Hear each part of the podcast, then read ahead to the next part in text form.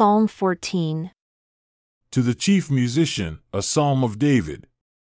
The fool has said in his heart, there is no man that has seen God, because he shows himself not unto us, therefore there is no God. Behold, they are corrupt. They have done abominable works, and none of them does good. For the Lord looked down from heaven upon the children of men, and by his voice said unto his servant, Seek among the children of men to see if there are any that do understand God. And he opened his mouth unto the Lord, and said, Behold, all these who say they are yours. The Lord answered and said, They are all gone aside. They are together become filthy. You can behold none of these that are doing good, no, not one.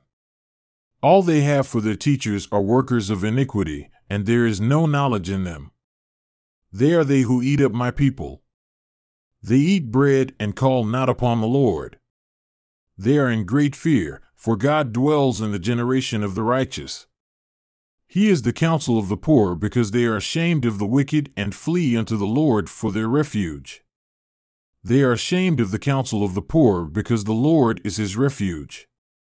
O that Zion were established out of heaven, the salvation of Israel! O Lord, when will you establish Zion?